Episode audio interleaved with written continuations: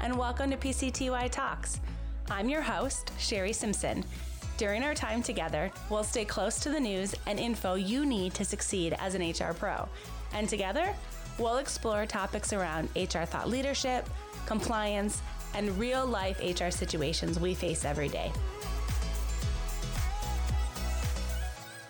On today's podcast, I have with me Hope Timberlake, keynote speaker, coach, author, founder of Forte Consulting, and principal at Timberlake Communications. Hope, thank you so much for jumping on with me. Thanks for inviting me, Sherry. I'm excited for our conversation. So, I will have to say, just so our listeners know, you are not related to Justin Timberlake. The question has come up a couple times. I'm sure you get it a ton. I get it all the time. And the number of disappointed uh, faces that I receive when I tell them that no, I am not related. I wish I were. Maybe someday we can have him on and both of you, and we'll have like this kismet conversation. Oh my gosh, you better invite me on when you get him. Definitely. that would be awesome. So, we are um, wrapping up Women's History Month. And so, I thought it'd be so great to have somebody who spends um, some of her time really helping women level up. You have a book, we'll talk about that a little bit later. Um, but I thought I'd start with how can women more effectively influence beyond speaking up, like how do we follow through and how do we do that when we have limited bandwidth? Yeah, that's such an important question because I, while I'm a huge believer in the power of speaking up, the reality is we have so our jobs are complex. We have so many different interactions and so much on our plates. It's hard to rely simply on speaking up when there's so many other ways to influence. So, two things that I like to talk about with influence are one, to always be thinking about adding value. And this is what I tell men, women, young, old, anyone in any role. This is not exclusive, like, oh, women, you need to add value, because I think if we were going to find people who add value, typically the women are the ones who do. And often we're also really good at execution. We, we see a task in front of us and we get it done. And what I see often in my coaching practice is there are so many times that people could take a step back and think, okay, what's the bigger business objective here? Or who is who am I meeting with this week that has a need that I can provide a perspective or I can provide some input that that pushes our mutual objectives forward. So having that when you look at your calendar for the day or the week, think like, okay, are there certain meetings where I can think beyond just the task at hand. And I can think, how can I add value to move our team forward, our meeting, our, our business forward, our objective forward? So that's the first thing. And one of the things that we want to do, or, or how we want to do it, is relationship build. And again, women can be the best relationship builders. At the same time, there are a lot of different nuances to that. So as we're thinking about like our calendar and we look at the day and we think, all right, I'm meeting with with Craig in accounting and Craig is really analytical and very details oriented. And how do I bring the level of accuracy and precision that Craig needs in order for him to hear me and my ideas? So again, it's not about adjusting who you are for someone else. It's about being strategic and persuasive and influential. So when we can adjust to both their communication style, Craig's analytical, I might be big picture person, um, to their motivations, what, what do they really value? What do they need in their role or in their career? And the content, can I be really explicit about adding benefits or impact so that that they respect me, they see me as a valuable partner, and I'm able to push my ideas forward as, as well such great tactical advice. And I love I love the part about not just building relationships for relationship's sake, but really digging into um, what that person's communication style is. I like that you brought that up. You know, I've done disc training in the past with a lot of um, employees and teams, and it's amazing once you dig into that. It's like maybe you've butted heads with Craig, you know, in the past, mm-hmm. and if you just took this different approach and came with the data and the precision, like you said, oh my goodness, game changer. Totally. It is. And, I, and I, I, am very careful to say this is not saying that your way is not the authentic, good way. It's that how are you going to be strategic and influential? And let's do it by really thinking about meeting their needs. Speaking of kind of complexity of women balancing a lot of different things, you know, something that I think comes up is, you know, in order to advance, you may need to spend less time with your family. You might need to have less less flexibility. You might have to travel more. What are some tips on how we can navigate those conversations? I love that you're asking that in such a lovely, calm way because this question makes my blood boil a teensy bit. Uh, it's a good question. It's an important question. It comes up a lot. And what I'd say is can we shift the narrative? Can we see that either the person who is telling us this or implying this to us, it, it's just a limited perspective of one or a small group, or the culture of the company that's doing this it's time to shift. It's time to see things differently. I think sometimes we, and this is again cross gender, across ages, sometimes we buy into what's been the norm and the culture in the in the past. And what I, I think that is a perfect opportunity with the pandemic to show that we can have a family life and a home life and a personal life and add great value to the business. So it's a really opportune time to say, yes, I can do all this and I'm going to take that meeting virtually or I'm going to be doing this call at 7 p.m. because that's we have to work with Asia, and I'm going to be doing it with uh, from my kitchen, and there may be kids in the background. I, if you if you it's hard to find, but if you can look for other role models, male or female, who do a really good job of setting boundaries or who are able to find that like we are maybe we're not even setting boundaries but we're integrating our personal and our professional lives it's helpful to have those in mind because otherwise it feels really oppressive that the only way i'm going to move up the ladder or be well respected is if i'm on the road or i'm working 12 hours at the office um, I, I think this is a really, really tough issue. And I do think it's time for people to reframe and see the value that people can bring to work, even if they're not in the office or on the road like we used to be before the pandemic. We at Paylocity, we do a biweekly executive call. Um, and it's it's 30 minutes. It's a chance for anybody in our organization to ask our C-suite team questions. And this one that we had just this morning, you know, one of our C suites had his daughter on, on his lap during the call. And I absolutely loved it. Granted, it was a little distraction because she's adorable. Um, but again, it just highlighted like, hey, there is work life balance, integration, sway, whatever the word you, you want to use for it, even at that level. And seeing those models, I think is so important, like you said.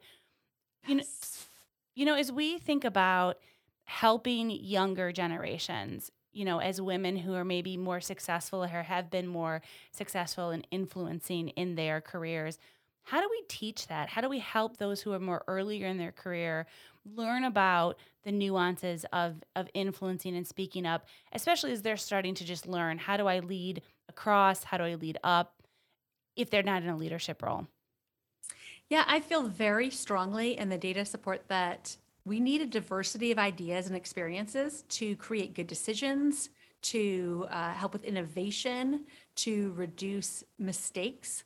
And having younger, newer people in, in new to their career as part of these teams and part of these decisions really does help the business. And so, one of the things is to challenge and inspire people newer in their career to realize they have interesting perspectives. It might not be as well vetted. It might be, it might be that uh, it's just a off the cuff idea. It might not be the perfect contribution, but to really encourage them to share those ideas, knowing like anyone at any age of their career, there may be mistakes being made. They may share an idea and it may not be the right idea. But if we have a culture that accepts that and welcomes different ideas, different uh, perspectives, that's going to be really helpful.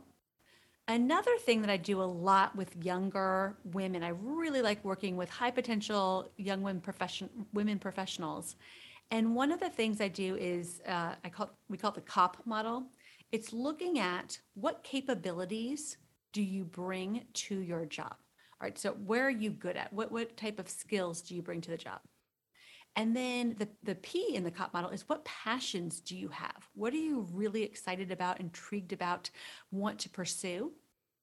And then the O is what does the organization need? And when you take some time to reflect, it's a really, I did a really fun uh, keynote and exercise about this.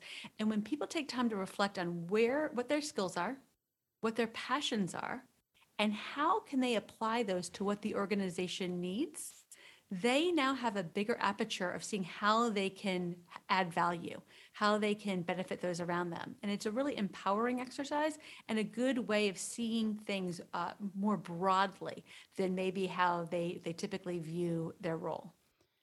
I could see it being useful too as you think about your next steps in your career, helping to define that for yourself, and then deciding is the O part, right? The organization. Can I use my passion and capabilities here the way I want to, or do I need to find that elsewhere? I, I love that model. Um, we'll include some details to to those great resources that you have and, and how to maybe uh, bring you into an organization to talk about that.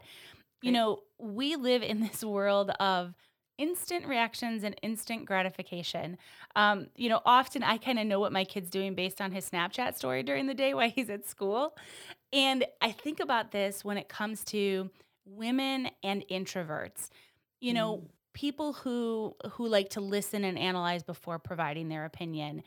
Mm. In order to have a larger presence, sometimes these people have um, don't have their ideas fully thought out. And so they don't want to jump into a conversation.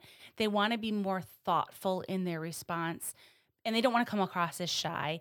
What advice do you have for I guess I think creating that space so that they have the time to think, but also not missing an opportunity to speak up. Yeah, this is a great question and an important one as well. In a perfect world, we would have, uh, we would get contributions and uh, place equal value on written contributions and spoken contributions. The reality is, most companies in the US really do value that spoken word. And we can really lose out on a lot of great ideas by not listening to the thoughtful responses and thoughtful uh, contributions of introverts. If you are an introvert, or even if you're, a manager and a manager of, I'm sure, probably some introverts in your team, the book Quiet by Susan Cain is really amazing. It's the power of introverts in an extroverted world and has great tips on both for introverts and for those around introverts for integrating them. At the same time, while we're still valuing the spoken word, while we, we companies tend to value extroverts, I have a tip, I have a, a strategy for introverts for what I call, in quotes, preparing to be spontaneous. And what that includes is, again, I'm a big fan of looking at your calendar and predicting what's coming up and seeing, okay, let's just say there's one meeting each day where you're like, I want to contribute or I need to contribute for visibility and for, for my, my, my career's sake. And in that meeting, I'm going to decide before I go into the meeting, I'm going to identify what does this team need? What is this objective? What is my contribution to meeting that objective? And then let me craft one or two specific messages that will help move the objective forward. I'm going to rehearse them out loud. Take your phone and audio record. It, it might feel silly to do this level of, of work in the beginning, but it's the idea of like really think about what's going to be important in the meeting. Let me craft a message or two. Let me practice it. And now let me jump in when I hear an opening. Or maybe it's not even a perfect opening, but at one point you can say, that's an, you know, uh, Sherry had an interesting idea. One other idea we should consider is this. I'm not saying it's easy, but the more you do it, the easier it becomes. I am, I become a swimmer because I love exercise, but I can no longer do a lot of hard impact things. And I hate jumping in the cold water. It's my least favorite thing. But the more I do it, the the easier it becomes. And I would say it's analogous to introverts. I get it. It's fearful, it's hard, it's challenging, but you're prepared. You've got your one or two messages and and make it make it a, a micro goal of like one meeting a week or one meeting a day. I'm going to contribute at least one idea. And the more you do it, the easier it will become.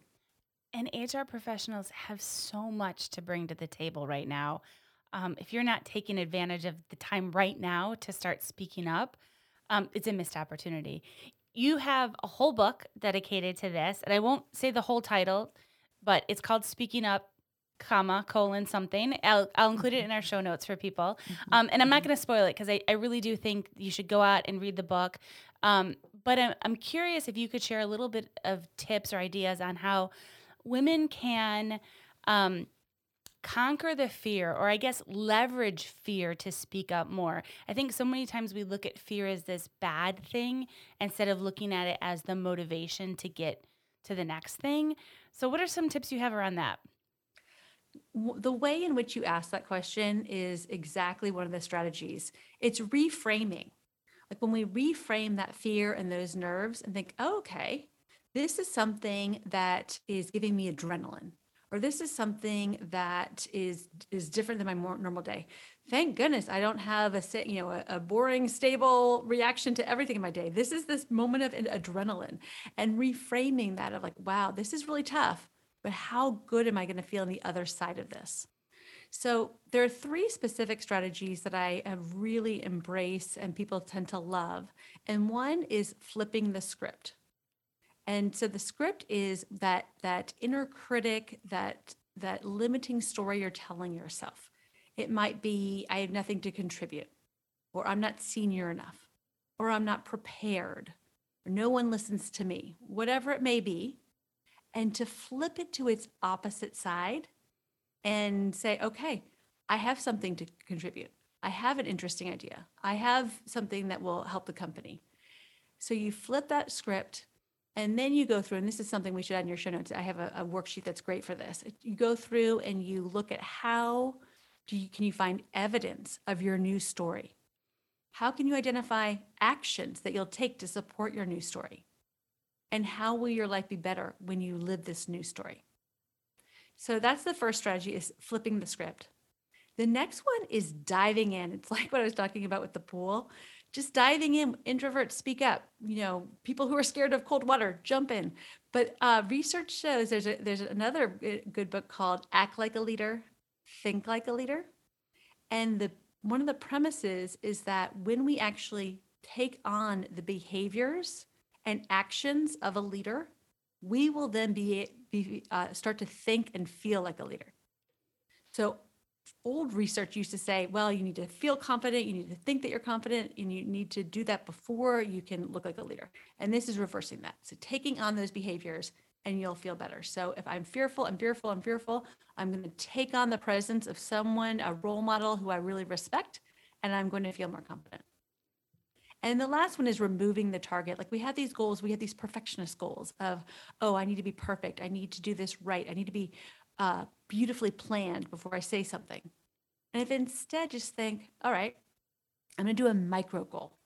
And my micro goal is I'm going to say one little thing at the meeting today.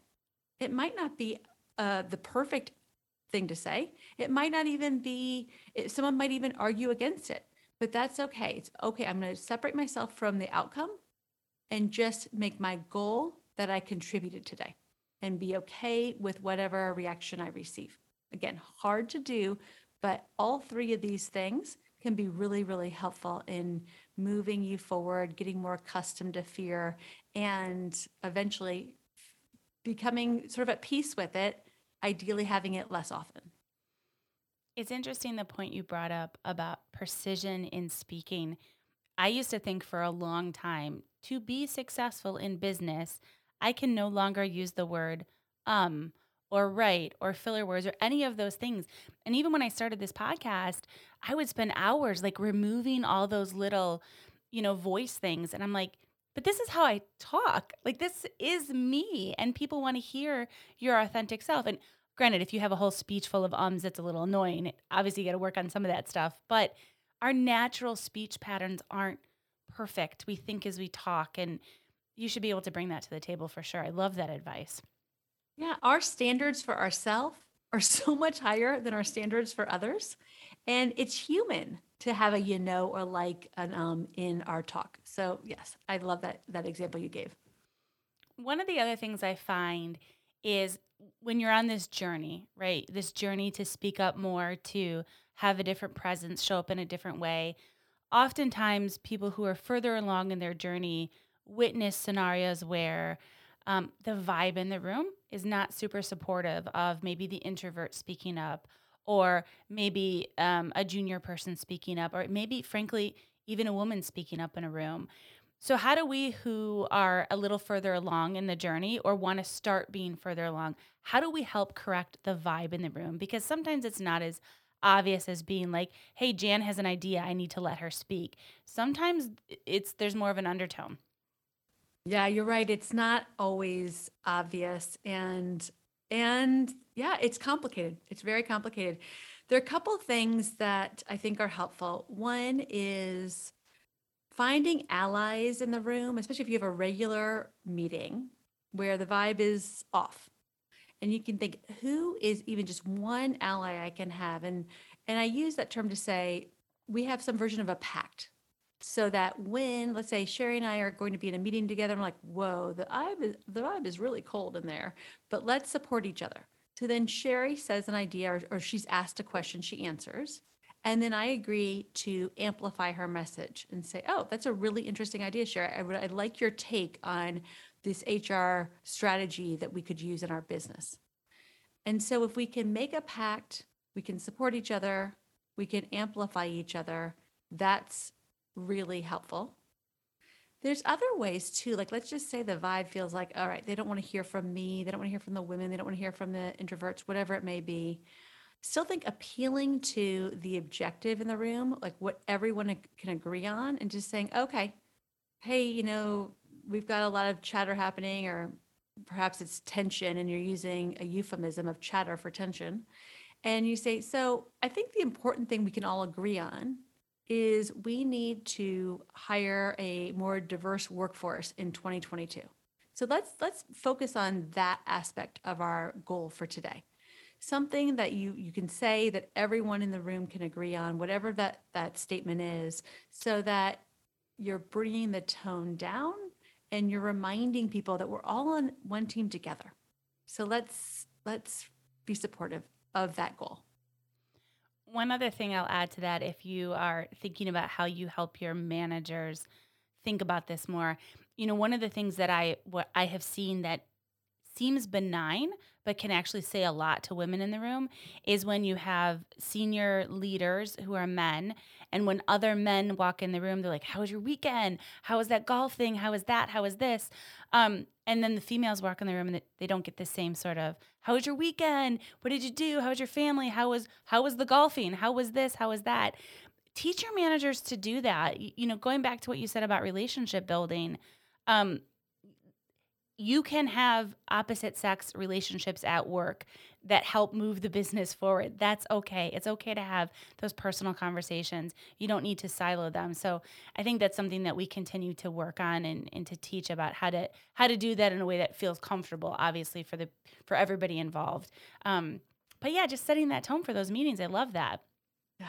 Yeah, no, it's a good point because we do, yeah, people bias towards the golf or the whatever that is. And how can we be part of that conversation too? And be like, okay, well, Frank, it seemed like you had a great time golfing.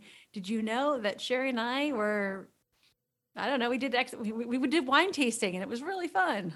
Yeah, I absolutely love it. Well, Hope, you gave me a lot of resources. I'll make sure that they're in the show notes for everybody, including a link to your book and your website and all the amazing things you're doing. So thanks for taking a few minutes to chat with me. Thank you. I loved it. This podcast is brought to you by Paylocity, a leading HCM provider that frees you from the tasks of today so you can focus more on the promise of tomorrow. If you'd like to submit a topic or appear as a guest on a future episode, email us at pctytalks at paylocity.com.